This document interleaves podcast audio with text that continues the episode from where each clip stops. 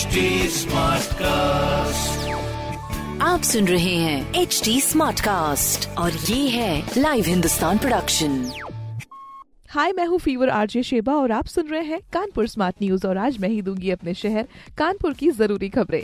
सबसे पहली खबर ये है कि कानपुर में अब रोबोट बताएगा फसलों की बीमारी और मिट्टी के पोषक तत्वों की जरूरत। CSA और IIT साथ मिलकर लाने वाले हैं किसानों के लिए एक बहुत ही बड़े लाभ की बात। अगली खबर ये है कि भारतीय जीव संस्थान के सर्वे में गंगा का पानी पास हुआ है। यहाँ आने से पहले करीब 30 दिन पहले ही सर्वे का काम शुरू कर दिया गया था। साथ ही टीम ने डॉल्फिन और अन्य जीव दिखाने की भी बात करी है। अगली खबर यह है कि बढ़ती सर्दी और बर्फीली हवाओं को देखते हुए कानपुर डीएम ने 12th क्लास तक के स्कूल्स बंद करने के आदेश जारी कर दिए हैं। तो अपना ख्याल रखें और इस तरह की खबरों के लिए पढ़ते रहिए हिंदुस्तान अखबार। कोई सवाल हो तो जरूर पूछिए फेसबुक, इंस्टाग्राम और ट्विटर पर। हमारा हैंडल है @htsmartcast और इस तरह के पॉडकास्ट के लिए लॉग ऑन टू www.htsmartcast.com।